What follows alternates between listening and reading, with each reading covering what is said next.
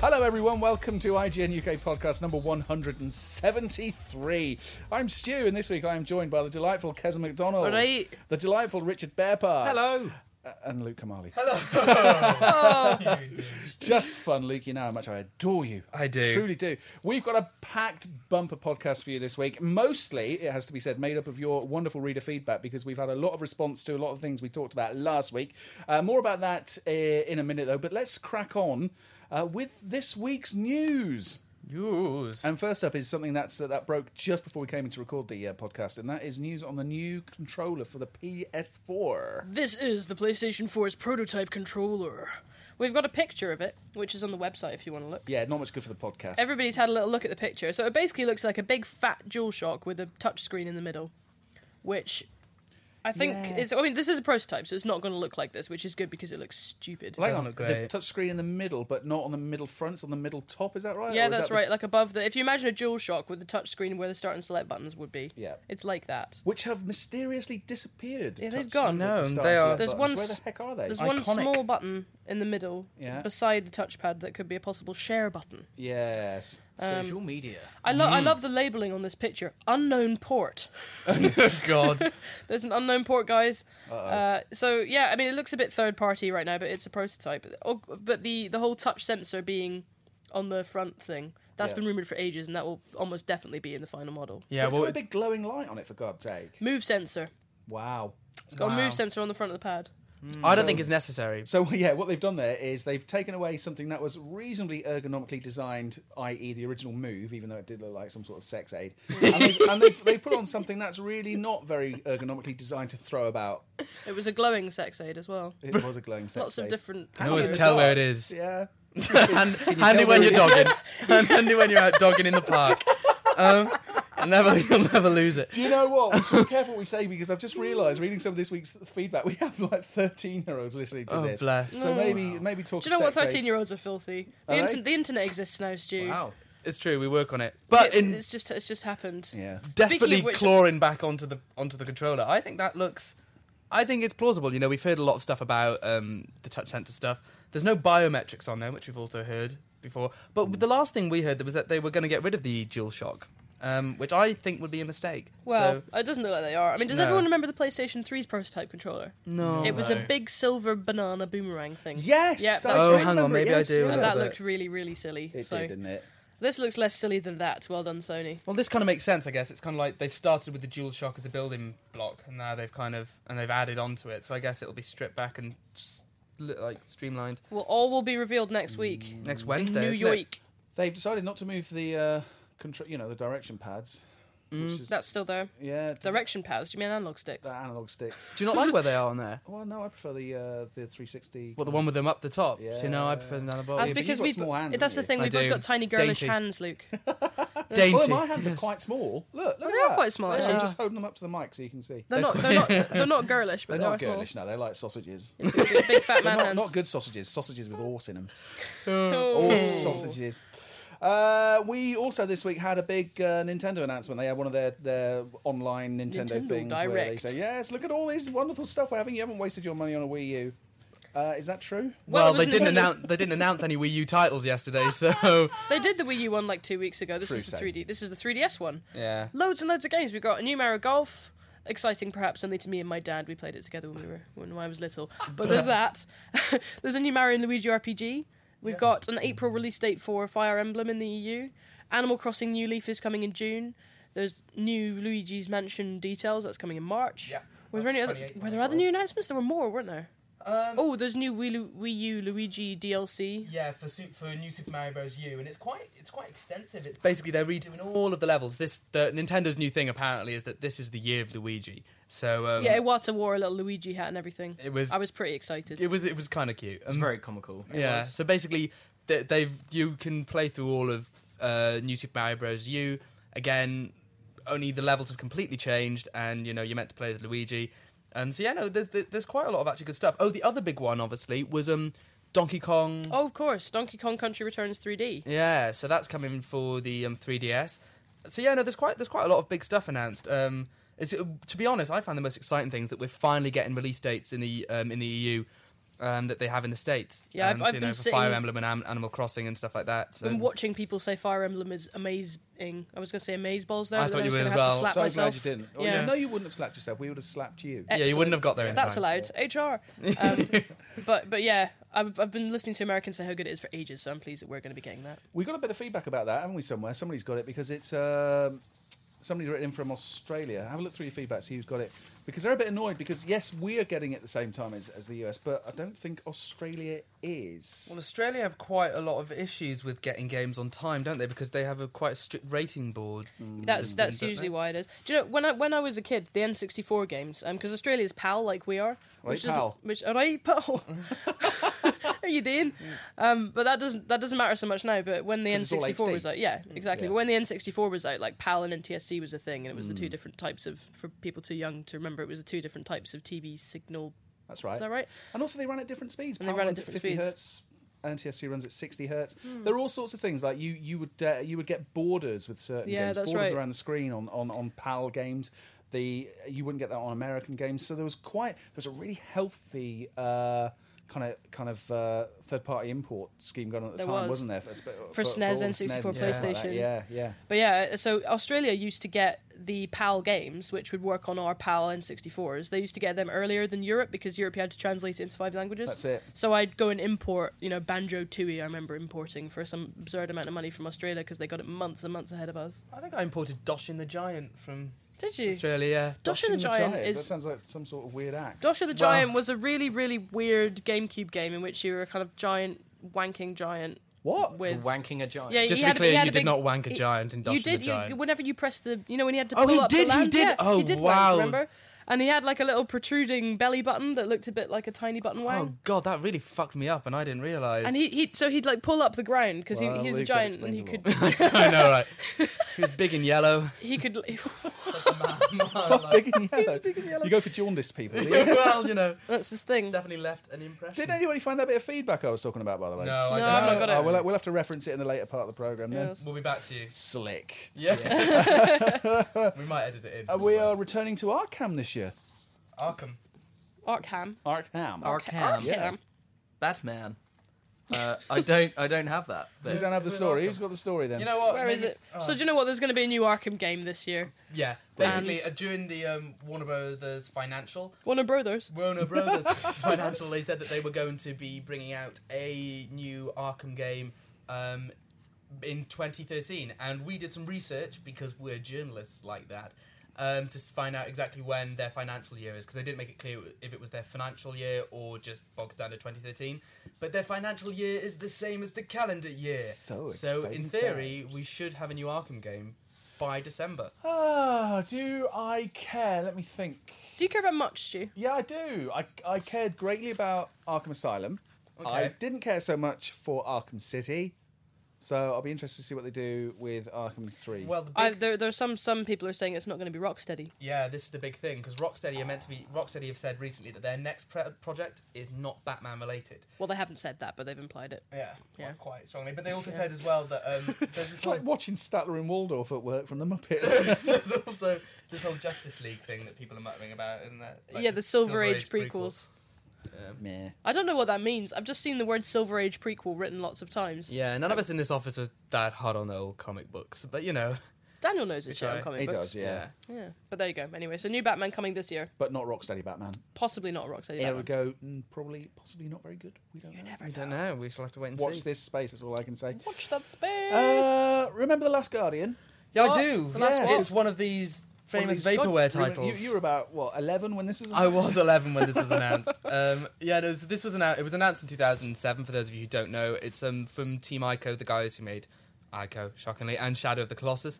Um, and it's basically not been seen really since it was first shown off in 2007. 2007's Tokyo Game Show, wasn't it? Yeah, I believe so. That was when it was announced. And yeah, so it just still hasn't cropped up. And, you know, over the years, there's been rumours about it coming and stuff. Anyway, there's finally been a new announcement with um, the creative like guy behind it, Fumito, Fumito Ueda. We got that? Fumito Ueda. There we go. That's his name. Um, he said that it's still being worked on. He remains in charge as a, in a freelance capacity. But what's interesting, though, he said it's no longer his job to announce more details about the game. It's Sony's job.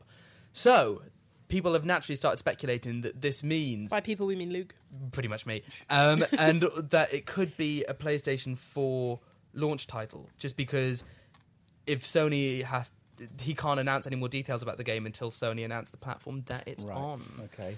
Hmm. Very possibly, it's been So when, developed when did you for a long say time. it was first mooted? This game. 2007. After Shadow of the Colossus so came would it out. have been mooted for? It would have been originally a PlayStation Three title, Mm-hmm. yeah. Yes. Would have been a, I just got this wonderful idea that it was going to be a, a PlayStation Two title, PS Two title, and they've just skipped an entire generation and put it out on Yeah. PlayStation Four because they couldn't get their shit together. Yes. It's interesting because I don't. They haven't done anything else in the interim, as far as I know. So Well, For me how to- are they making any money then? Being able to, uh, can they afford just to sit there for six years to make a well, game? it's, it's like Sony Japan Versus Studios, so 13. they- they have got a couple of games like Rain. They've got that working as well. But I mean, Sony's first-party studios they tend to be like flagship, Yeah. so they're not that worried about them making money. They're just kind of subsidizing them. Mm. They're also making Puppeteer at Sony Japan Studios, different team, obviously. But it's been ages and ages since Last Guardian was. Uh, Mm. yeah, it's it's, it's Remember like being Final excited Fantasy about it. versus thirteen. It's like we. I, I swear we must be due some form of news this year on them. One way or Sh- the other. Shadow of the Colossus is, is one of my favorite games ever. It's a superb game.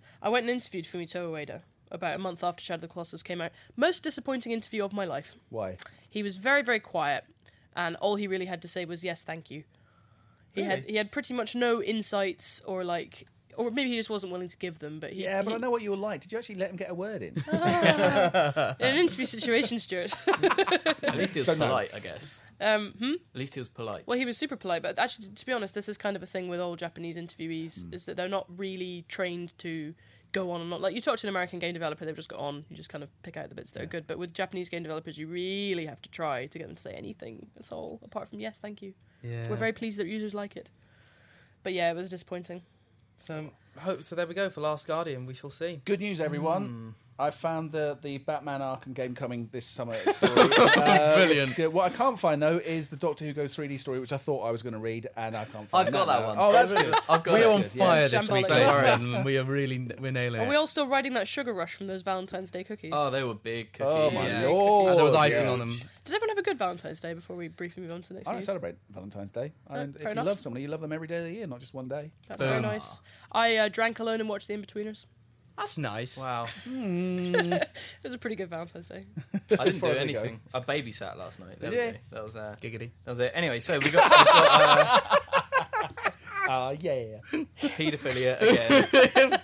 Mate, Always- it's like a recurring trope. It's We've pedo- got to get It's it in. Pedo Bear Park. yeah. Uh, it's all swings and roundabouts for them, isn't it? Uh, Hey! So, so here we go. We got we got Doctor Who goes 3D. Brilliant. All right. Yeah. So to celebrate the show's 50th anniversary, Doctor Who is going to come to UK cinemas um, in 3D. It's going to be aired on uh, BBC HD as well, and we're going to have loads of aliens and Daleks and things coming at you. So, what do you think about that? So it's going to be in 3D on HD, bog standard HD TV. Bog standard no, HD TV. No, no, no, no, no, no, no. So no, no, I no, don't. No, no, no, no, no. What do Confused. you mean bog standard face. HD TV? If you've well, got well, a 3D well, you TV, can you can but there, there are ways of, of, of making HD or the BBC HD channel can show Can it? 3D yeah, te- you press the red programs. But of course, you need a 3D television Oh, yeah. to be able to convert the beauty of 3D into 3D. I don't have one of those Why not? because I don't want one really. Really? Oh, okay. I really want one. I just don't have one because they're really expensive. Yeah, well, that's A also 3D that's the main reason a I 3D can't afford it. 3D Yeah. TVs are, are coming down in price so much; it's No. ridiculous now. Yeah. Uh, however, um, Kes, you got 3D TV? Yes. I got a 3D TV. Had mine about four or five months. I have not watched a single complete television program or film in 3D, and neither have I gamed in 3D. I played Super Stardust HD in 3D for about 45 minutes, and Yeah. that's the sum total of the 3D that I've looked at. I mean, I got some 3D Blu-rays, but I don't want to watch them. Plus, I mean, Why? I've got that stupid double glasses thing going on. 'cause- Yeah, yeah, 'cause yeah. I'm That's speccy. annoying, isn't it? Uh, Having to Oh, put the yeah. other specs on I top see. of them just makes Yeah. you look even more absurd. I can imagine. And also, right, the viewing angle on that 3D TV is not brilliant. no, So if there's more than two or three of you watching it, you got to and get also snug. you've only got two pairs of glasses. I live with other people. We've got three of us in the flat, so if three of us are watching a film, you can't put it in 3D because one person can't see it, which is lame. that person go and could, buy a pair I of 3D glasses. They're like 50 quid, aren't they? Like the alternating. yeah, see, this is just too, this is just silly money for me. for me, but it's nice that Doctor Who's coming back. Yeah. Yeah, it's nice And that it's- Doctor Who's it's coming back. Do we need it in spectacular. 3D? Nah. The 3D. T- uh, here's the thing. Here's the thing. As far as I'm concerned, making something in 3D is not future proofing it. It's not No. giving it an archival quality.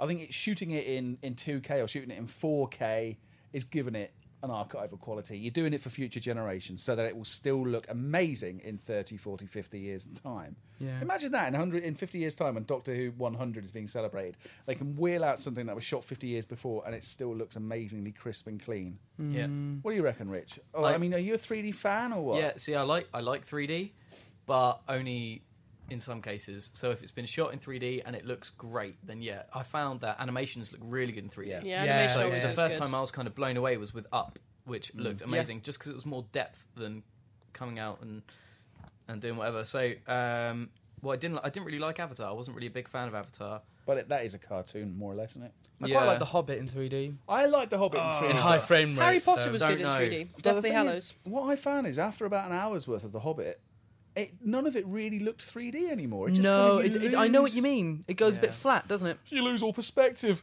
Oh. Thanks very much. So, yeah, so- I like Frank and Weenie. Uh, Black and white stuff looks brilliant in 3D. There's something seen about that. black and white stuff that oh, I looks haven't really seen good. any black. Frank and white Weenie 3D. looks amazing in it, and if you can track down, there's a really old uh, Universal horror film called The Creature from the Black Lagoon in 3D, Oh, yeah. which has just come out on Blu-ray. That's in black and white. Track that down because it looks uh, it looks really good on, on Blu-ray and 3D as well. Awesome. I still use the slider on my 3DS quite a lot. Do you? Yeah, because I don't have to use glasses, so Mm. that's that's still. I, I play games in 3D on my 3DS, which is nice. So I mean, I- I'm just curious, Rich, because we talked, we just talked about um, HD, and of course, Super HD is around the corner now. With I think Sony are gearing up. They've Yeah. got the whole kind of chain in place from shooting to editing to distribution to the end result being on a on a huge Super HD or 4K as people are calling it TV. Yeah. I mean, what do you think that's going to grab people's imagination more than more than 3D has? Does will can? I think it has the potential to, I guess, if it's marketed right. I guess that's the only thing. And people need to see the quality difference between 1080p and 4K. Yeah. Um, the trouble is, um, as was the case when 1080p first came out, 4K was available, but just not publicly, kind Mm. of thing. So um, now we've got 4K, 32K is already there. It's just a case of when a consumer's going to get to that point. Um, I don't know. I, I would love to see 4K, and I'm looking forward to seeing it.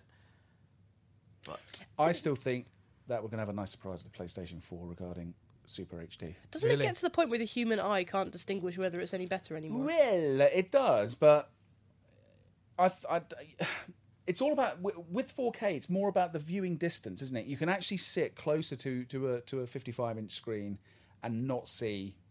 A bit like the Retina display on a on a Yeah. on a MacBook, and not actually see individual pixels. It's that it's that crisper, that clearer. Mm. Blu-ray's It that actually- good it's though, more isn't it? immersive.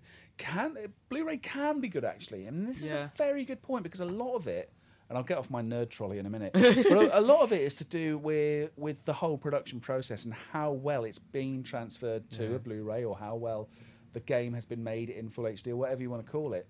You know, because I've got I've I'm lucky enough that I've got a, a, a video projector at home, so I can project stuff at 1080p, and some of it is indistinguishable to my eye from going to the movies, and some of it is a bit blurry and a bit indistinct, and that all comes down to how that Yeah. disc has been put together. I noticed a big difference with um, Game of Thrones Blu-ray, which is extraordinarily good. Yeah, And uh, my TV's got this smoothing thing on it that makes it look real. It's quite fr- frightening. I'm hoping you're switching that off because that's just shit. Yeah, I do. I do switch it off. I mean, I look at it for about. I mean, if, if for fantasy stuff, it doesn't work, right? Mm. For, for Walking Dead or Ho- Homeland or whatever, it just makes it look like a it's the sixty hertz thing, Makes uh, it look a sixty soap FPS opera. thing, even. Yeah, exactly. Yeah. It makes it look staged. But for things like Homeland, it's really good, and for documentaries.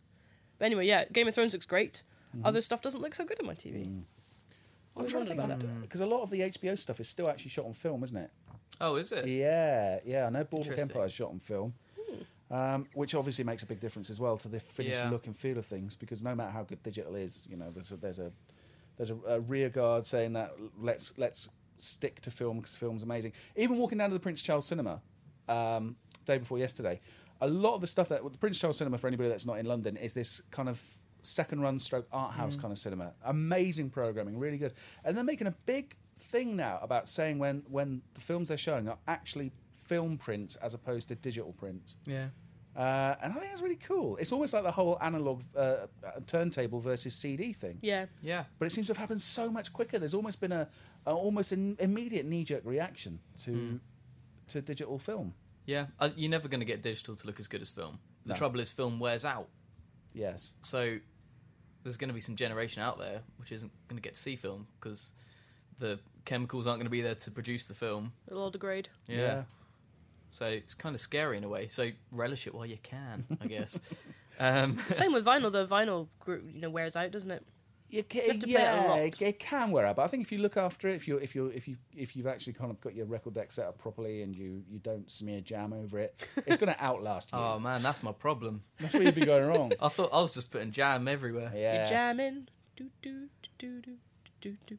I'm gonna stop now. Okay. You mentioned Pete, um, Game of Thrones just now, which Yes. would, would have been a really nice stepping off Would point have for the been a next lovely segue. news uh, story, but I jabbered on too much. Well, speaking of Game of Thrones, um, we do have some casting news about um, well, one of the stars of the show. Um, so Peter Dinklage, who is Tyrion Lannister in the show, little dwarfy man, he um, has joined X Men: Days of Future Past. So um, absolutely everyone is now casting that show. Who else? Um, y- Famke Janssen, Patrick Stewart, me. I am. I'm, You're in it, are you? I'm playing Wolverine's testicle. Yes.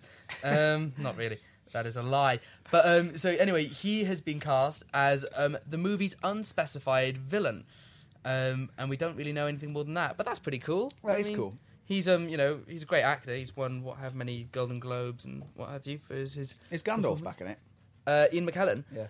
Him and Patrick Stewart have both muttered about it, as far as I'm aware. I think Patrick Stewart is confirmed. I Yeah, don't do you know just about mention Ian his McKellen. name then?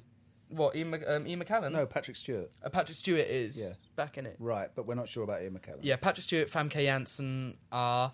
There were rumours about um, Halle Berry and um, Alan Cummings coming back as Mm. Nightcrawler and Storm. Nightcrawler was my favourite. Uh, then there's um, the other ones also like Wolverine's in it. Um, I don't know. It's quite interesting. What's interesting though is that um, they've got all they've asked a lot of the old cast members back. Yeah.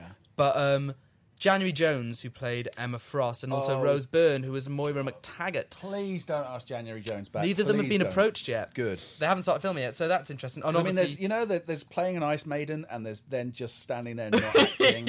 yeah, And she was more of the latter. More Definitely, just um, furniture. yeah, Yeah. she definitely took it to the nth degree, didn't she? Um, she so did. yeah, I mean, that's quite quite exciting. Anyway. That's that. yeah, that's pretty much all we have on that. But we'll try and find out more and let you guys know.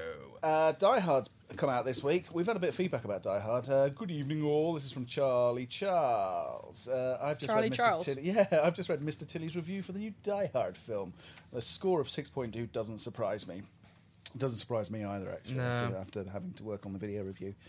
uh, but what's been interesting is, is here in the UK, Bruce Willis appeared on uh, a popular evening magazine television talk show called The One Show, which is on BBC. And uh, he was a bit weird. Really? He was was a a bit- bit weird. was a I bit- saw that yesterday. it was I a thought bit- it was brilliant. Quiet and a bit. A bit haven't seen it. otherworldly, and from what I've heard as well, that at the uh, at the UK premiere for for uh, Die Hard Five, as I'm going to call it, because I can't remember the, the full name. A good day to die A hard. good day, a good day to you, sir, to Die Hard. Good day, Mr. Uh, apparently, he, he was a bit strange when he introduced introduced the film when he was on stage as well. So I don't know what's happening with Bruce Willis. Is he having a bit- of Maybe he's, just, breakdown. he's just a bit Maybe. ashamed that he's made the same film five times. I have to disagree More than- with you here, more than five Mr. Richard uh, Peter Bear Park, because I don't believe he has made the same film five times. Because Die Hard is fucking brilliant. Die Hard 2's okay. Die Hard 3's really good. And then he's made four and five, which is just stupid and aren't really part of the whole Die Hard thing. Maybe just the last two then. Yeah. Just don't like him. Maybe he's ashamed of a lot of other films he's made as well. Maybe he's but one ashamed film of he shouldn't be ashamed of is, is what Charlie Charles goes on to mention. It says, uh, I was channel hopping one night and happened to chance upon Richard Donner's slightly underrated 16 Blocks, starring one Bruce Willis. And much to my surprise, he says, I rather enjoyed it. Thus, I couldn't help thinking, this is Die Hard 4 in disguise. Uh, have any of you seen it? Uh, yes, I I've, haven't. I've seen it, and it's really good. Um, it's it's actually a really entertaining movie. It, the premise is he's got to move a prisoner in New York, sixteen blocks across Manhattan. Oh, And that's it. Nice and simple, like the old Die Hard. Very straightforward. that's quite nice. It's a really it's a cool little movie. It's well put together. If you if you get the chance to see uh, that f- their film, sixteen blocks, check it out. It might be on Netflix or something like that. Ah. Yeah.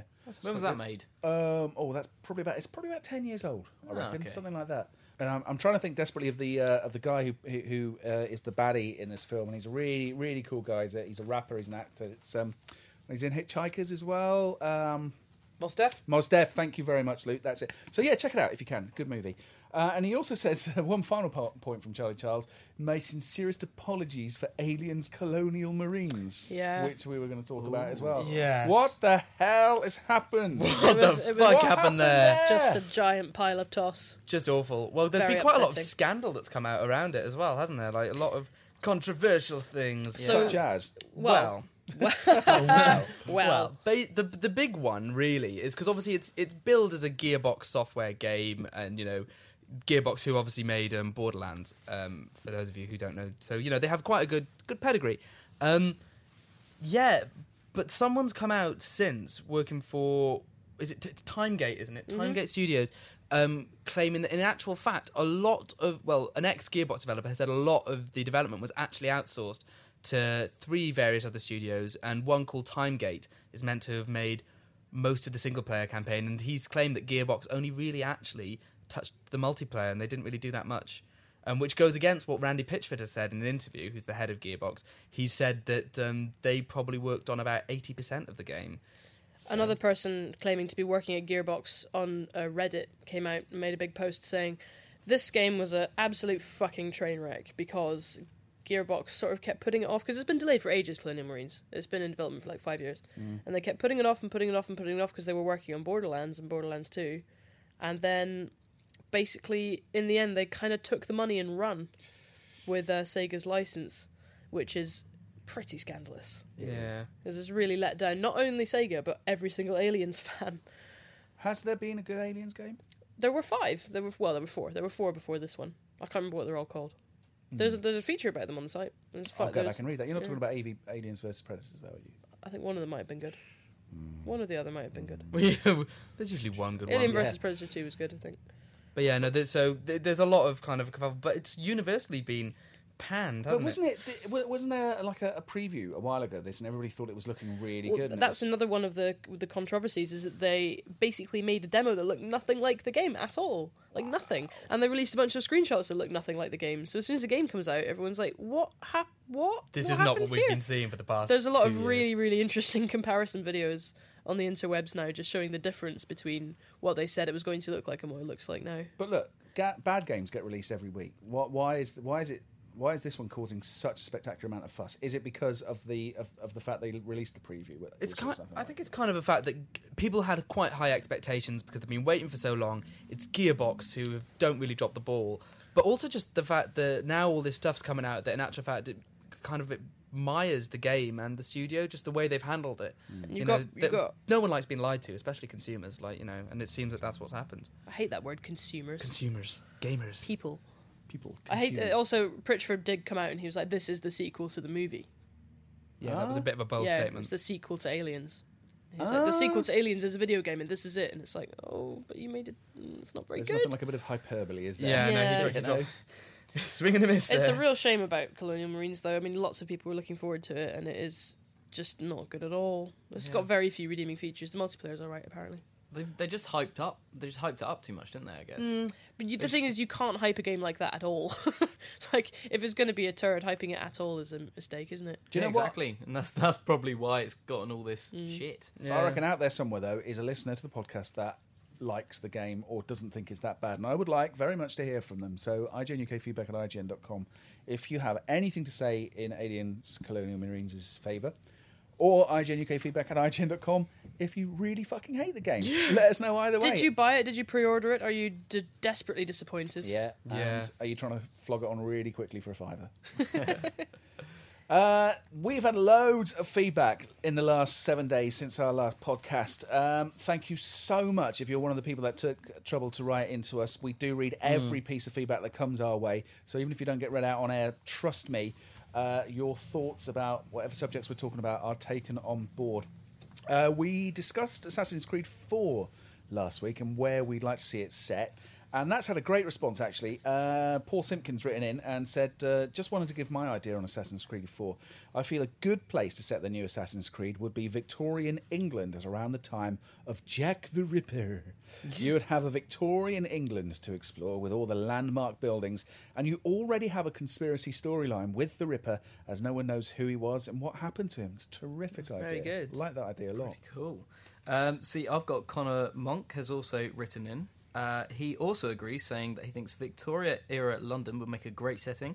Perhaps a young Irish orphan taken by a rich English lord and trained Wow. all over Britain or Europe. It's just so good. Wow. That's a great idea. Yeah. Perhaps a subplot involving the assassin hero hunting Jack the Ripper. So Great. there we go. That seems to be a, a yeah, Jack the Ripper. Let's get Jack the Ripper in. Tom Smart says, How about an Assassin's Creed game set during the Second World War? It would mainly be set in London during the height of the Blitz. You'd be helping the British resistance with bombings with occasional visits to occupied cities such as Paris to take out some Nazi Templars. Sweet. Mm. Nazi Do Templars. you know I can almost picture that as well? You're like running across the rooftops in London, and bombs are exploding behind you, Yeah. and Yeah. they're blowing up the and buildings it's as dark. you run along. It's completely dark except for Yes. the explosions Of course, maybe yeah, lighting because of up the blackout. Yeah.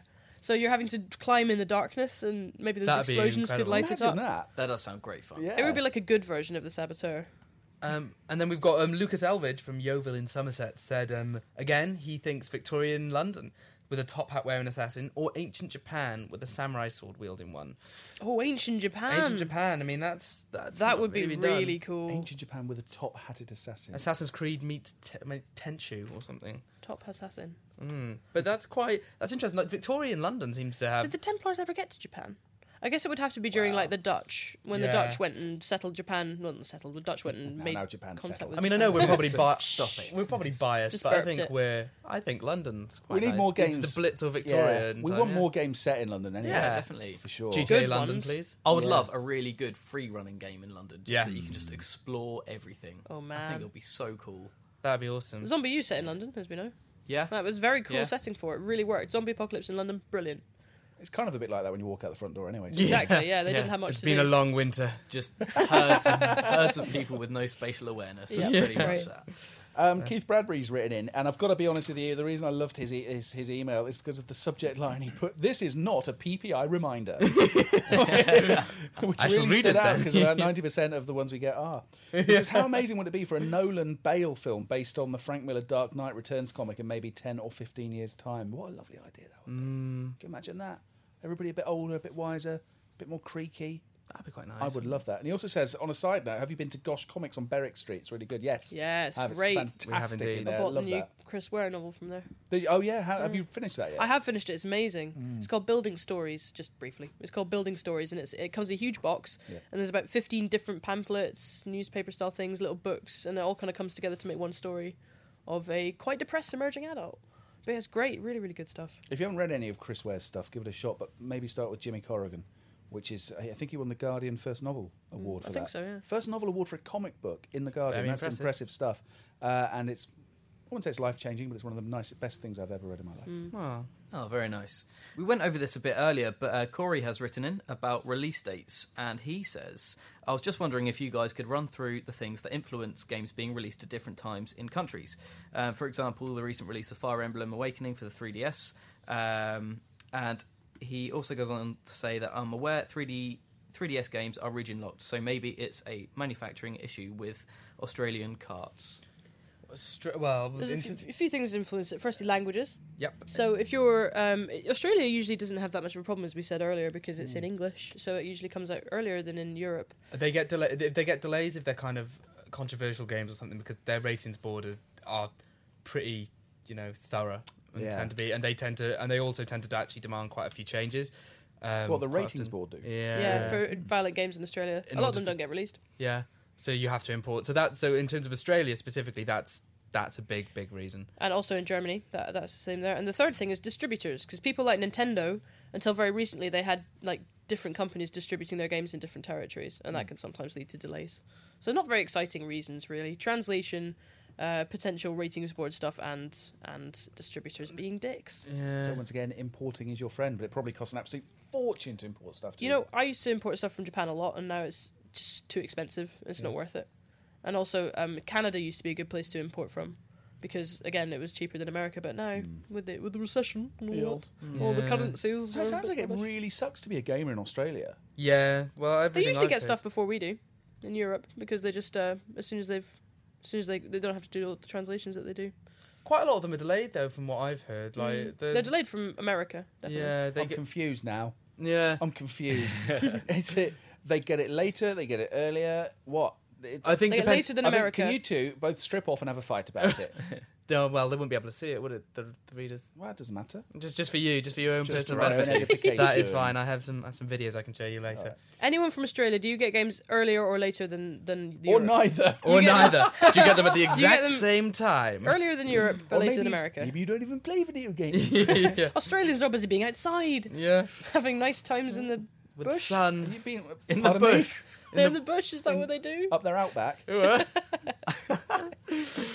So uh, next piece of feedback is from Brad Main, who is who, funny enough is in Australia. Oh, ah, very good. So tell us about your games, please. Uh, yeah, hey guys, you mentioned that Nintendo should stop trying to secure the gamer market. I think they should go in the opposite direction. If the big N were to bring out a console on par with the PlayStation or Xbox, they kind of have with the Wii U. Uh, they Stu. would then be able to fully support the Call of Duties and GTA's, also having the advantage of Mario and Zelda exclusives. I see what he's saying there. You know, go for that market, bring out a, a fucking ninja console, and you've got you, you, you've given it both barrels. You've got the the, the, the real gamers and the Nintendoites. But I guess reckon? you've got PlayStation and Xbox already doing that, and what Nintendo does is go for families. and other But people. he's saying that they they could go for both. well, I think I think no it- one's well, managed the to do both yet, have they? Well, Any- that's the ever thing. has any console ever appealed to both? PS2. PS2 was PS2, quite good point, Yeah. yeah. Yeah, yeah. And, and I think that's the problem, actually. You know, in going for the hardcore with the PlayStation 3, I think maybe Sony did lose some of that. And o- or open the door up for Nintendo to kind of get in there. So I don't know. I mean, this is the thing. If you focus on doing one thing really well, which Nintendo have done, you know, they, you know, the Wii U maybe isn't doing as well, but the Wii was very successful. Um, so you know, I don't, I don't, I don't necessarily know if I agree with that. If they should be diversifying, plus they'd have to obviously pay for um, about things. You've uh, got some more Wii, uh, Wii U feedback though, haven't you? I do from David Trevino. Um, he, we asked last week um, what we think, uh, what we thought the best feature of the Wii U was, and so he's written in with his best feature. And he says, My favourite feature about the Wii U is that I can play a game while my kids are watching TV. I don't think they seem to be pointing that out enough. I've used the gamepad to play Batman Armoured Edition and watch Netflix and so on, and I think it's awesome.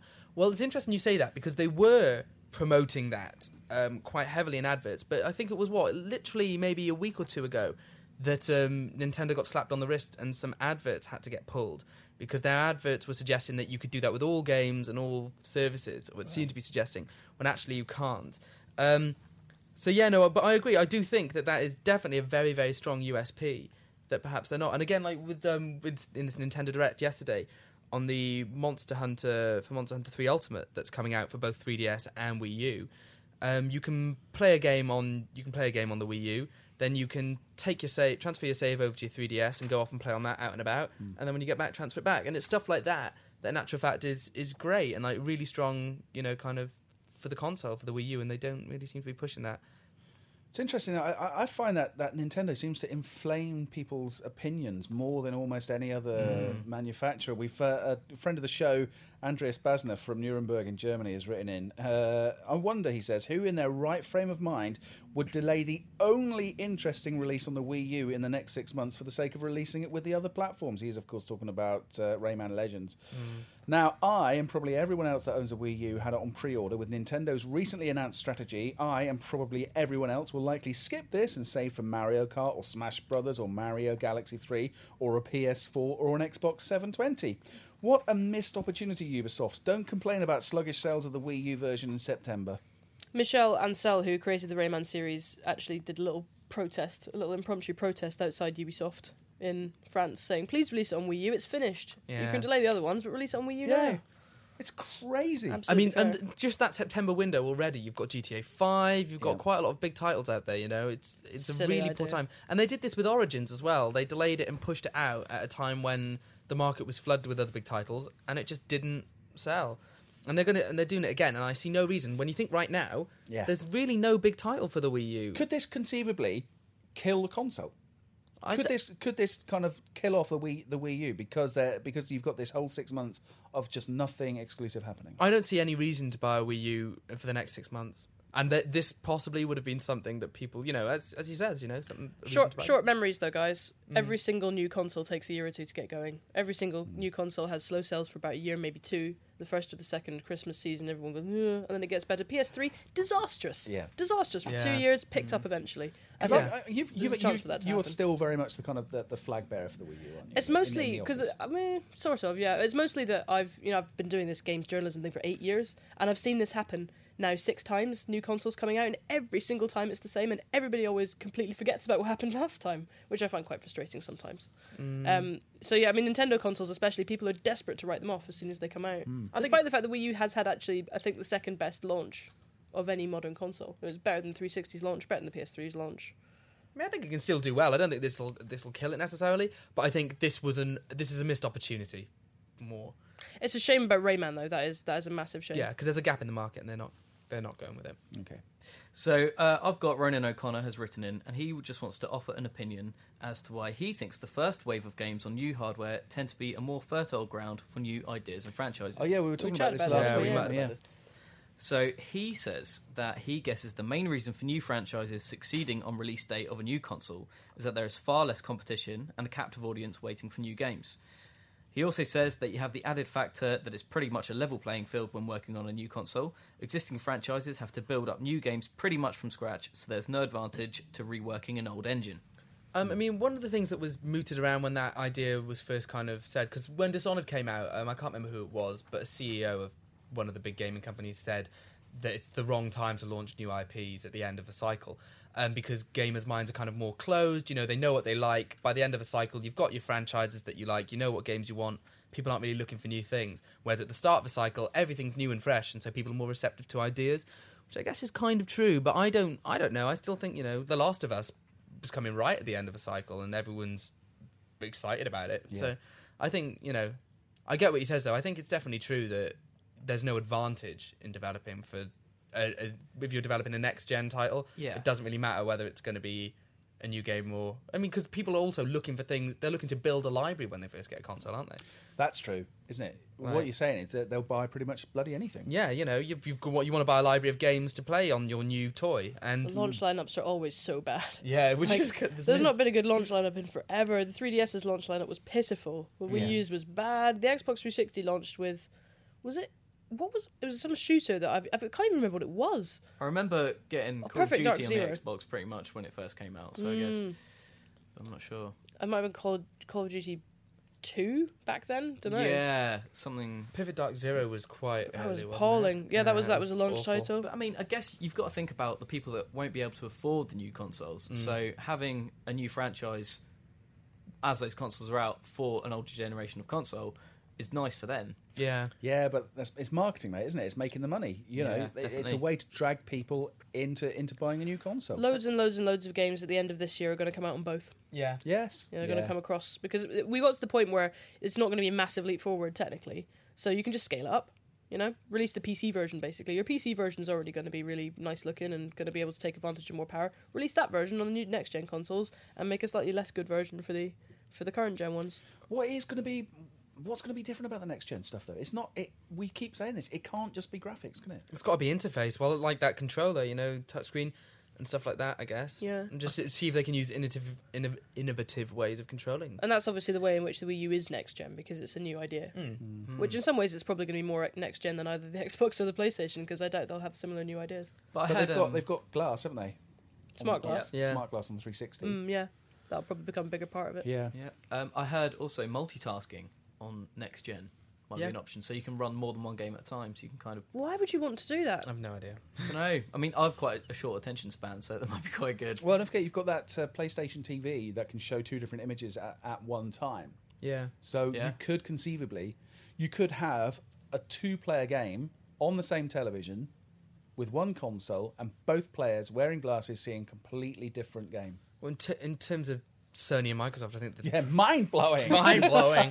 Sony and Microsoft, I think, in terms of the next gen stuff, it's going to be uh, more home entertainment stuff, more ho- home entertainment hub than games console again. I think you're probably right. Maybe- I- Depressing. I just hope that PlayStation get rid of that god awful crossbar menu Media system. cross media bar. Cross- it's the Yeah. Mm-hmm. worst fucking thing that I've to, to, to navigate. really? Do you not like it? No, I hate it. I prefer it. I, prefer it to the Xbox I and prefer to it the to the Windows Xbox, 8 actually. inspired The one. Xbox is just full of bloody adverts. You pay Adverts. Yeah. forty pounds a year to be served adverts all the time. Hate it. Yeah. Mm. This is the thing. At least the PlayStation One's free and stuff. I I personally quite I don't mind the cross media bar, but you know, but then it's so much better than what the PlayStation 2's I watch awful. old iPlayer and interface. 4OD on my Xbox a lot nowadays. So much better on the Xbox than it is on the, It is on the Is it? PS3. It barely works. Yeah, I don't. I don't. I tried it on the PlayStation a couple of years ago, and I just Maybe that that is next gen. PS4 is going to offer a good 4OD app. PS4 OD. You know what? Worth the money, easy. Yeah, it's Like- worth six hundred pounds. Oh, I'm what is just it? gonna- Stress. What is it with 4OD though? Just not, you know, you- it's so difficult to get 4OD on as, Anything. as an app on virtually anything. smart TV doesn't have it, does smart it? TV Neither doesn't does have it. mine. Really I've annoying. got fucking Channel Five, ITV, the BBC, but no 4OD. So the channel that irritating. shows the programs I actually want to watch. Do you reckon it's because they want to show about twenty billion adverts every ten minutes? That which like- which then makes the, the app fall over and you have to reboot your entire Yeah. PlayStation. and it doesn't quite I understand found what's it's happening. most stable on the iPad. Really? Yeah, Yeah, but then you're on an iPad. yeah, exactly. That's- Yeah. So many problems. Ah, I have some feedback from Adam Wrigley. Yes, as in the chewing gum. Amazing. Let's get that out the way. I am 14 and listen to this podcast every week. It's comforting when Whoops. life is school and stuff, which is depressing. As my PS3 broke, I got the yellow light of death, doom, destruction, Ah, depression. yes. Sorry about that.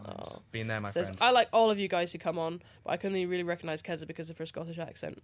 Have you got a Scottish accent? I have got a stupid accent. I don't know whether it counts as Scottish. He says, "What do you guys think?" Of, it's, it's, it's, it's chameleonized from living all over the place. It sounds stupid. What do you guys think of the Raspberry Pi microcomputer? I've got one, but need to redo the OS. He says, This I lo- is Stuart. Yeah, I've I've got one as well. I absolutely love it. It's great fun because it, it takes me back. You've got to remember, I'm a thousand years old, and it takes me back to, to being a kid when "Fossilized." before we before the advent of IBM PC infrastructure, everybody had a home computer, and uh, everybody would have a different home computer. You'd have a BBC Micro, you'd have a Sinclair Spectrum, or you'd have an Oric One or a Dragon Thirty Two, and so you would learn the the the the weird programming tweaks for that particular machine. And in a way, this is kind of taking it back to that kind of hobbyist time back in the early 80s when people would build their own computers. You'd actually get printed circuit boards sent to you in the post and you'd solder a fucking computer together. How awesome would that be? so cool. Yeah, and this is this is kind of going back to that similar thing. You get this tiny little printed circuit board that's got an HDMI output for your TV and a USB input for a, a, a keyboard and mouse, and it just takes a standard charger that you'd get with any sort of Android device, um, and you put an SD card in it, like you'd get in a in a camera or anything like that, and suddenly you've got a whole world of programming open to you.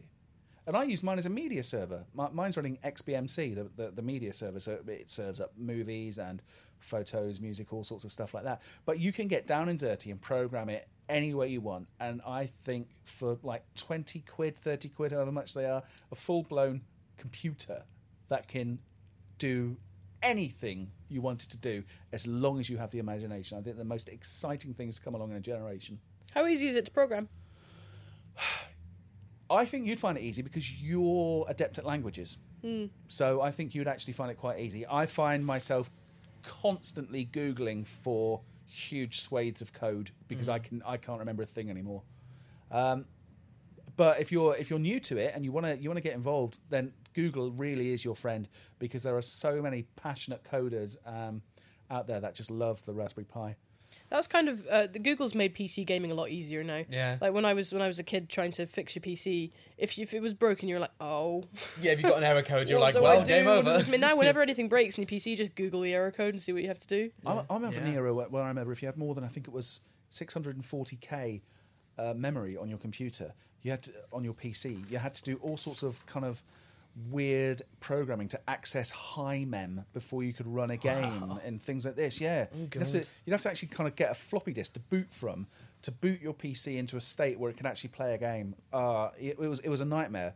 And don't even get me started on trying to play get sound out of your PC back back in the day. it was just bleak. yeah, I know it was awful. They were all black and white and silent. And every- everything ran a bit All too video fast. games, Yeah, black and white silent. That Doom, black and white. black and white and Th- silent. this whole um, this whole kind of programming thing is quite interesting now because there's a lot of Kickstarters and stuff out there uh, which are providing people with things to program and Well, to, and you to know- work for themselves, which is good because if you look at the kind of world that we're going into, it's all very closed, like tablets and especially the iPad, is Well, very. people are gonna it's a not know closed how. system, It's It's a walled yeah. garden. Well, I mean, Yeah. the, the, pri- the prime example of that is Ouya as well. You know, that's open sourced. You Yeah. know, Yeah. everyone's really encouraged with that. So it's it's interesting. I, It's we're a going good to usher in a experiment. whole new generation of bedroom coders that gonna be made the great. spectrum and things like that so amazing. That Which is great what we 'cause that's- need, It's you what, know? it's what drove the UK being a great presence in tech, wasn't Yes. it? Mm. Was all of us, you know, figuring out how to do this stuff by ourselves. Um, and and of course, of course, as soon as you got consoles and closed PCs and, and Macs and all that, you- people, have, I don't know, I don't know how to program. If I'd been ten years older, I would know how to program. Yeah. So, or ten years younger now. 'Cause, Yeah, it's if exci- you were it's 10 exciting. years older, Kes, you'd have already forgotten how to program. That is the problem. I'll try and remember to put it on the story for the for the podcast. But there's I've, I found a brilliant video of a guy who's made the world's smallest uh, arcade console using a, a Raspberry Pi. It's literally Oh, I've yay seen that, big. yeah. it's You sent that round, absolutely I think, yeah. Fantastic. Cute. Really good. Um, so I've got some feedback from James Lewis. He says, I've only just started playing Dishonored, and whilst the gameplay is fun and fairly deep, it's definitely a case of me loving the aesthetic and the world of the game rather than the actual playing of the game itself. So, what about you guys? Which games have you played in which the world created is outstanding, but the gameplay can't quite live up to? Now, I think Dishonored is a great example, and just from the way that Kez is looking at me, I can tell that she's about to say something I'm really, really not going to like, aren't you, Kez? I think all Final Fantasy games have this problem. Okay, we're going to have Every an edit single- here while I kill Keza. Ev- Um, Every single one. I You know, completely disagree. There's just all this background and all this beautiful art, and then just nothing. from the Although- gameplay. Well, no, that's not fair. Not all Final Fantasy games, but definitely most. well, you do have a point there because, in, well, Final Fantasy is a bit of an exception in the sense that there's recurring kind of like you know characters and creatures and things like that, and that's what you're buying into. So even with recent releases like 13, which is kind of shit, um, people still play it because it's it feels familiar. So in actual fact, I agree that the wor- the world is actually really really strong, but sometimes and even if the gameplay does lapse, that doesn't matter too much. Um, I actually might say the original Borderlands. Borderlands 2 is great, but Borderlands 1 loved the world and loved like exploring and stuff, but I didn't find it as exciting or kind of Quite samey, isn't it? yeah, and it's there's a lot of brown, um, like is my problem with Borderlands One. So I, I think Borderlands One, maybe Borderlands Two, different kettle of fish. Anyone else? I'm going to be controversial here. The Elder Scrolls games. Ooh, that I is think controversial. the world is awesome. The mythology is brilliant. The whole kind of feeling of the thing is great, but they never really let you get into it properly. You know what? It's I- very surface level. I agree. My my exception with that is with Morrowind, which was the third one. Morrowind is they great. did. Yeah, they did. let you get It's the into only it, one and that they've, let you do it. and they've taken it back since then with fast travel and everything, and it just makes it it detaches. So yeah, no, I agree. Actually, Morrow, I think Morrowind's the good one. And then What do you Oblivion, think? What do you Skyrim. guys think of fast travel in games like? I don't like it. I Li- like it, but but I like when it's an option. Yeah. Like I mean, Skyrim, for instance, I never fast traveled. Oh, I see- would I would genuinely walk everywhere or take my horse, but if I wanted to, I could. See, that's the thing. I'm I'm lazy, so like if it's there, I'm gonna use it. But when I wasn't there, like in Morrowind, you know, I'd spend an instead of an hour questing, like you know, doing just quests, traveling from A to B to do them, just talking to people. You know, you actually spend an hour wandering through countryside, so it increases the lifespan of the game. You're still fighting, you're still playing, and you're kind of creating your own adventures, which I think is great. Mm. Ah, That Oh, I- I happened love with that. Uh, with GTA with GTA Four. I remember I, I, Mm. I spent hundred hours in GTA Four, and a friend of mine showed me that you could take taxis to places. and I bet you fifty of those hundred hours were just driving, driving around the entire map, looking Yeah. for somewhere to somewhere to be. If I'd known there had been taxis, I would have taken them more often. Far Cry Three is the same, isn't it? With with the fast travel, and I kind of think, in a way, I don't think there should be fast travel in it because, of course, the whole thing about Far, Far Cry Three is that you've got you've got the bad guys who own most of the island. You know, when you look at the map, it's all red apart from pockets of green. Yeah. and if you're fast traveling but through an area that's enemy controlled, that kind of to me is a is a bit lame. You actually can't. You have to liberate it before you can fast travel to it. Yeah, but what I'm saying is, if you're all the way over that side of the map, Oh, I see. and yeah, you want to yeah, fast yeah. travel all the way to the other side of the map, and you would then have to go through pockets of of yeah of baddies. of danger. yeah of danger. Yeah. you, you, it kind of it doesn't ring true. No, I get you. you see what I mean? Yeah. am I making sense? Yes. yes. the only um, just go back quickly to the world. I'm just been thinking, Star Wars: The Old Republic. Man, you've got the Old Republic license there. Shit hot, awesome stuff, and um, they completely balls at the games play. So that, um, and also Guild Wars 2, fun game, brilliant world, but like, there's nothing really to keep me invested. So they were my last two. I loved Kotor. Yeah, Knights of the Old Republic, shit hot. Star Wars: The Old Republic, Not so hot. shit. Uh, here we go. Joe Newson's written in. Uh, I hope this is a, a spelling error on his email. He's written dead IGN peeps. Oh, Okay. I think he means dear IGN peeps. I hope he does. none of us see. have died yet, apart from Martin. He obviously died Oh, he tragically. did die, yeah, yeah. And Matt. Uh, yeah. I've just listened to your latest podcast and noticed that no one had yet played Ni no Kuni. Oh. Ni no Kuni. By the time you read this, I assume a couple of you may have had the chance to play a few hours of this brilliant JRPG. I think, he says, this could be a contender for Game of the Year. Yes. Its gameplay is quite unique. It's flawlessly combining a Pokemon style turn based system with the ability to explore and upgrade your character's stats like in most RPGs. Just wondered, he says, whether any of you have had the chance to explore Nino Kuni. We have Keza and myself um, both have. Like I've played, I've played I think about twenty hours now, so I'm quite far in. Um, yeah, no, enjoying it a lot. Yeah. Um, I mean, I'm an RPG junkie anyway, um, but it's good. We haven't had a decent JRPG in a very, very long time. Like we just chatted about Final Fantasy, and that's not as good anymore. Like it's not as JRPG ish. Like this is- this is Xenoblade what- Chronicles was extraordinary, but that's Yeah. good two years ago now. and, you know, but it's good. It's good that we've got this back, and same like the fact that Studio Ghibli got involved. That's beautiful. Um, like Love so it, you're, love you're it, 20, love it, love you're it. 20 hours in. Is it? Is it still? Is it still as as, as gorgeous looking? and- Yeah, I mean the cutscenes, um, the ones done by Studio Ghibli, they kind of they are quite front loaded. So there's a lot of them at the start, and then they dial that. They still they're still there, but there's not as many of them. They're mainly like rendered in game. Um, the other thing is there's a bit of a lull after you start where you're just adventuring with Oliver before you kind of pick up more companions, and that's a bit. The combat's fine, but it doesn't really start blossoming until you get all your companions and everything and you start so it, it does take quite a while to get going but I it's like a good. game that makes you invest sometimes, you know? It's Yeah. like, no, you put up with me. You put up with me for 10 hours and I will reward you. Yeah, and it really does reward you. It is a bit. It's a good game. There's so much to do.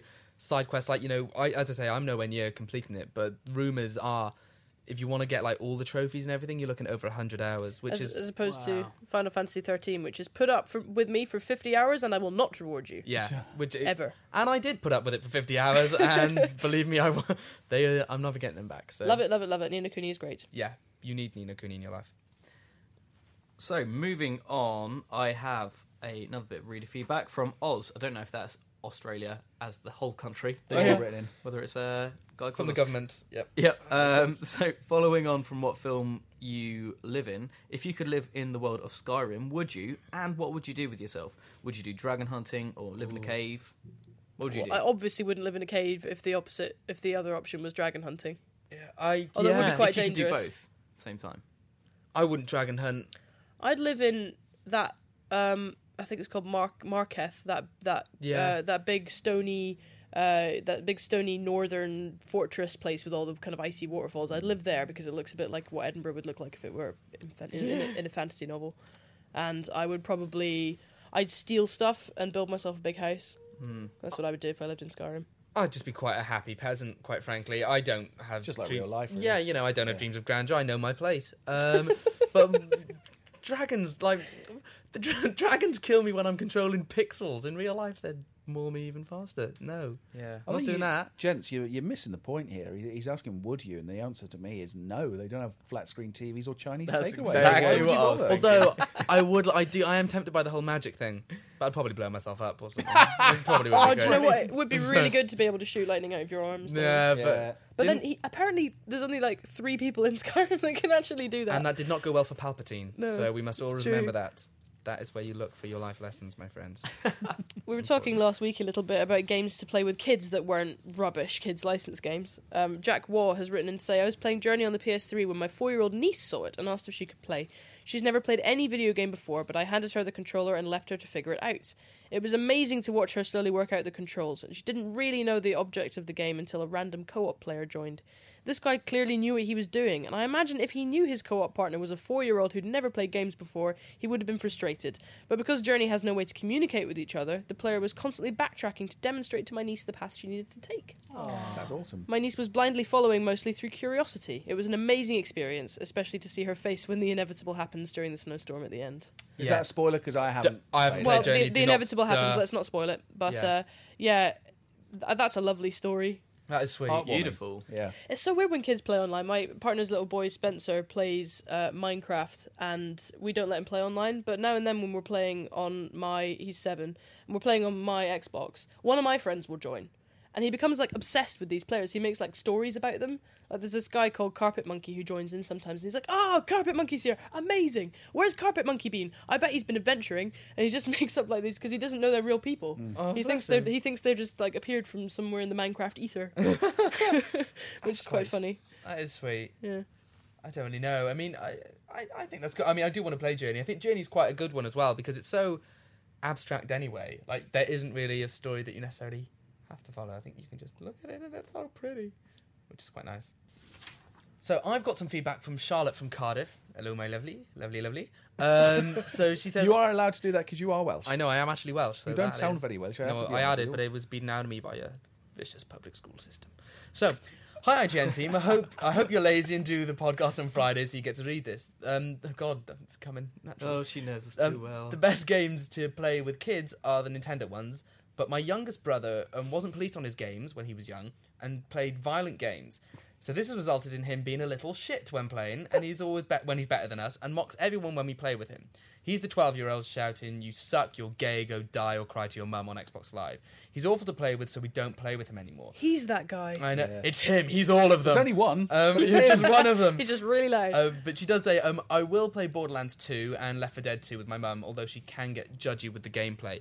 Um, Get judgy with the kid. What does that that's- mean? Well, that's interesting, Is actually. that a because- Welsh thing? Oh, judgy, yeah, you know, as in like, oh, what are they making those jokes for? And that's Oh, I violent and too violent and all of this. see, I mean, I played when I was young, um, uh, when I was like about seven, I played Mortal Kombat with my dad, and also Worms. Worms was more acceptable, I think. Um, it, I think yeah, playing with your parents can be quite fun. Like it's interesting because they, it's like watching a dog walk on their hind legs. They don't really know what they're doing, um, and it's just kind of happening, and they don't quite understand. But like, there's there's some nice there's some nice moments in there. But I do I don't know if it's necessarily the violence, um, him playing violent games unchecked. Um, I don't know. That's that's interesting. Like, think you- and- you gotta be how- careful with does the- he, does he- how does he interact with his friends? kind Well, of you thing, know, like- we've covered this on so many occasions in this podcast. yeah, I don't know. it's tricky. You gotta be careful with aggressive games with little boys though, because they do. I mean, I don't care what you say, they do act out on it. Not as in going killing their, you know, house No, their but they're just schoolmates, little but they're, bastards. they're they're violent anyway. Don't give them any encouragement. Children are bastards. Yeah. All of them. Joseph Kramer says, I regularly babysit two boys aged 13 and 10 who play the PS3, so I was interested to hear your ideas last episode about what games to introduce to children. I thought I'd introduce them to some new games each week. Wow. Games they have enjoyed El Shaddai, Biblical and Fun, Brilliant shout, dude. Eternal Sonata, Educational and Fun, Beyond Good and Evil. Fun! Crash Bandicoot and Spyro PS1 games. I found that retro platformers are excellent for kids. Yeah. Uh, games that didn't go down so well Shadow of the Colossus. The controls are a huge problem and frustrated the 13 year old almost immediately. Also, quite a lot of thematic complexity that you probably wouldn't care about if you're ten. That's right. Final Fantasy IX, the amount of text was a huge barrier. They enjoyed the Yeah. character design and soundtrack, but their reading skills and attention spans weren't up to it. Experience- Call of Duty, they they already play these games, but I deliberately beat them so badly that they wouldn't want to play anymore. and finally, Very good. Oh, And finally, Professor Layton and the Miracle Mask. He says the 3D literally made them throw up, so unfortunately they won't get go near a 3DS. again. yes, that's Oh brilliant. Um, my god! It's so good, Oh man. dear. I, I, I quite like that. That's sweet. It's you know. That's very good. Well, Alid John actually wants a game to introduce to his little brother who is seven years old. Uh, his brother watches him play games, but some of them aren't appropriate. Um, so the games that he plays with him are games like Little Big, little Big Planet. Um, obviously, Kezo is a big fan of Minecraft uh, to play with kids, and he loves watching uh, him play Mass Effect. So. What? Isn't that full of shagging and shooting? Yeah. Mass Effect's- well, No, not he- full of. It's he, got some. He does go on to say that he doesn't show them the sex scenes or graphic bits for obvious reasons. Ah, that's alright then. It's a bit like Star Wars, Good otherwise. brother. Yeah. So, Yeah. uh, Good bro. so there we go. So, so what games do you reckon he'll be able to show his little brother and get him into? Well, again, Nino Cooney. I mean, we we're harping on about that a lot. That that is a that is a twelve plus rating, isn't it? It's a twelve, um, but That's I- because it's sad. It's it's sad, It's but I think really if you sad. play it with like if, you, if you're playing it with them, that's quite an interesting way to kind of introduce them because they are quite mature themes. But you know, it's like it's, it's like you know, Finding Nemo has dark moments. Like, Pixar's got yeah. mature themes. You know, it's just Yeah. and I think if you watch it with them, in actual fact, that's uh, play it with them. That's actually quite a good opportunity to kind of. What age do you start introducing children to death? Well, this is the thing. Well, I mean, if you're me, one. yeah, It depends whether you have anything happen in your family. you know, it's it's kind of you've kind of got to just make a judgment call and um, you know, I think I mean Nino Cooney's a good one. Um, what other games have there been recently that are particularly I mean, We've got a lot of good suggestions from this feedback. yeah, I mean, Pokemon's always quite Pokemon. Oh, enjoyable. I introduced a nine-year-old girl to Pokemon for the first time a few weeks ago. It was a beautiful moment in my life. Yeah, I just I had like a spare cart on me, just happened to be, and she, she had a DS, and we were just chatting. I was like, "You ever play Pokemon?" She was like, "No," and I was just like, "Oh!" Pulled it out of my pocket, gave it to her, and just the next three hours, she was just like transfixed by it, and she was like, "Oh, which one, and which Pokemon should I choose?" And then she just started just really getting into it, and it was just like watching myself do it when I was little. I was Yeah. nine when I got into Pokemon. It was just fantastic. just going back to Great the, moment. to the, I mean, obviously, like we had that point about Final Fantasy Nine, lots of text. I mean, Nino Cooney does have quite a bit of text, but I don't know. I quite like that. I think that's quite. You know, if you can't get your kid to sit down with a book and read, Yeah. why not get them Yeah. to play a game and bloody enjoy good point. themselves? And that's you're still developing their reading skills. Like, Educating, isn't it? yeah, Yeah, my- you know, I think that's the wrong way to look at it. Saying that there's One of too my much friend's text. kids learned to read through Animal Crossing because he wanted to know what was going on in Animal Crossing so much that he learned to read. Basically, he was That's four. good. He That's was four good. years old and he learned to read through you it. know, you, th th you, use them as tools. They are very, very helpful. I think. I think it's really nice that we're of the generation that we're all going to be able to play games with our kids, and it's not even going to be a thing anymore. Yeah, That's nice. I think that's good. Moving with the times, people. Oh yeah.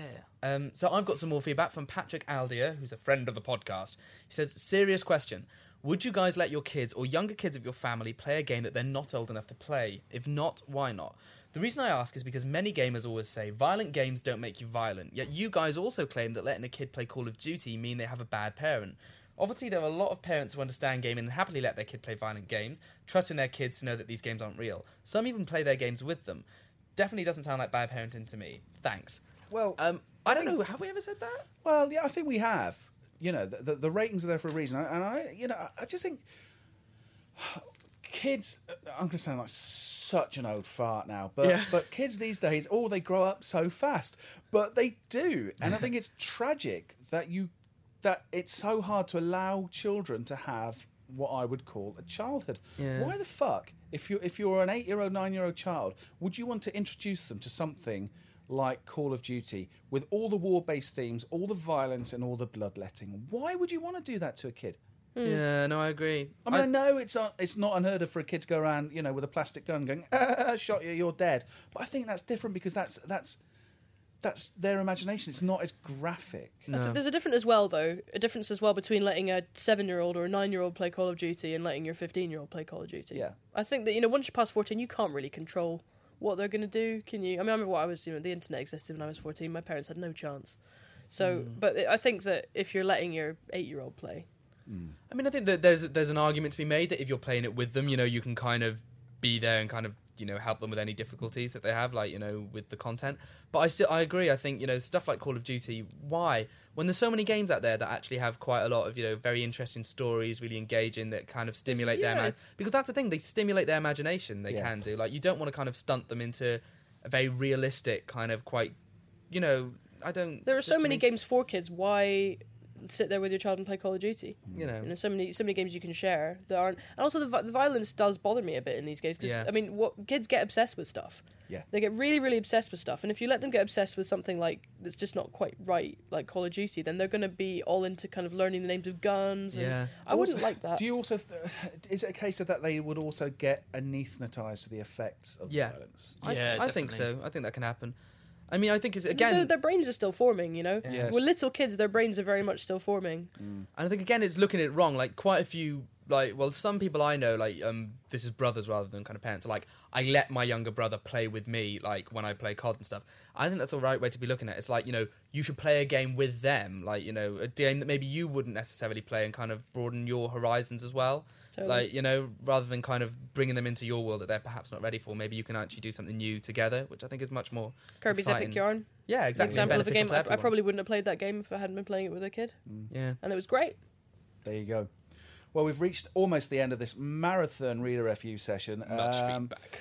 Martin Cross has written in and said, This is the last reader feedback you'll ever need on the whole Galadriel Gandalf Elrond thing. Further to the stuff about the Hobbit, Galadriel, and Gandalf, it's all in the Silmarillion, Tolkien's lumbering tome concerning Middle Earth.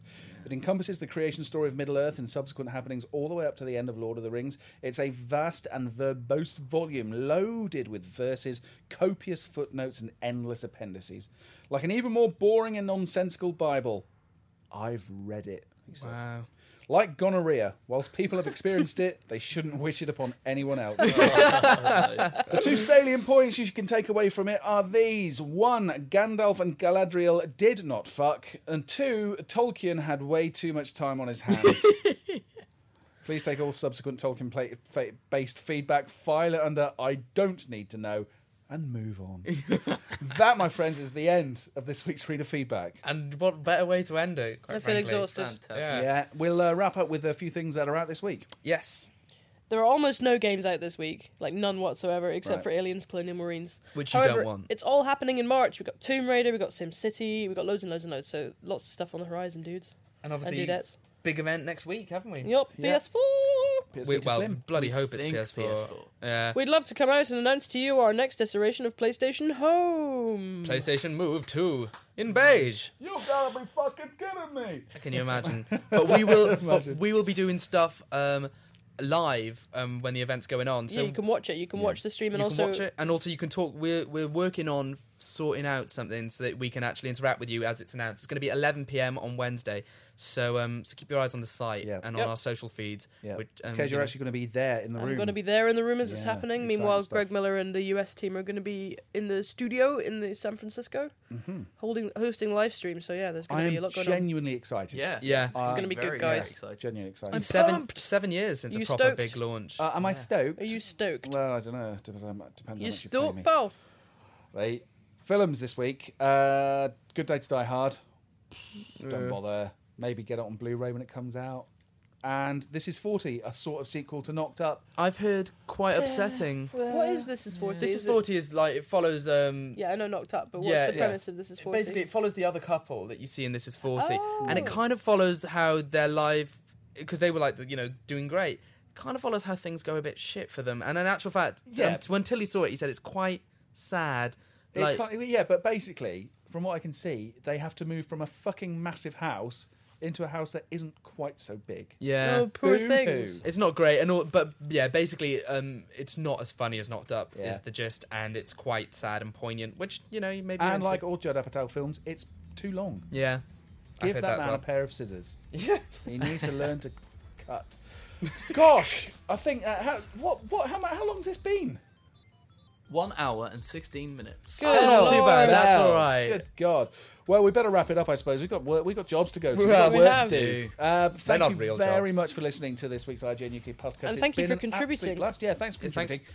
Uh, the address, if you'd like to send us more stuff, is IGN UK feedback at IGN.com. or hit us up on the Twitters and Facebooks at IGN UK.